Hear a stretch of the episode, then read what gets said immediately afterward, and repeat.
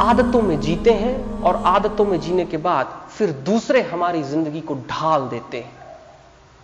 हम कभी हम क्या हो सकते हैं स्वतंत्रता के क्षणों में हम कभी इसका फैसला कर ही नहीं पाते। ना हम अपने बच्चों में उन फैसलों को लाने देते। विवेकानंद एक स्वतंत्रता है, एक गहरी स्वतंत्रता। अगर वो स्वतंत्रता ना होती तो वो भी उन्हीं ढर्रों और चौराहों पर चलते रहते जितने लाख और करोड़ लोग पहले चलते रहे हैं। उन्होंने तोड़ा।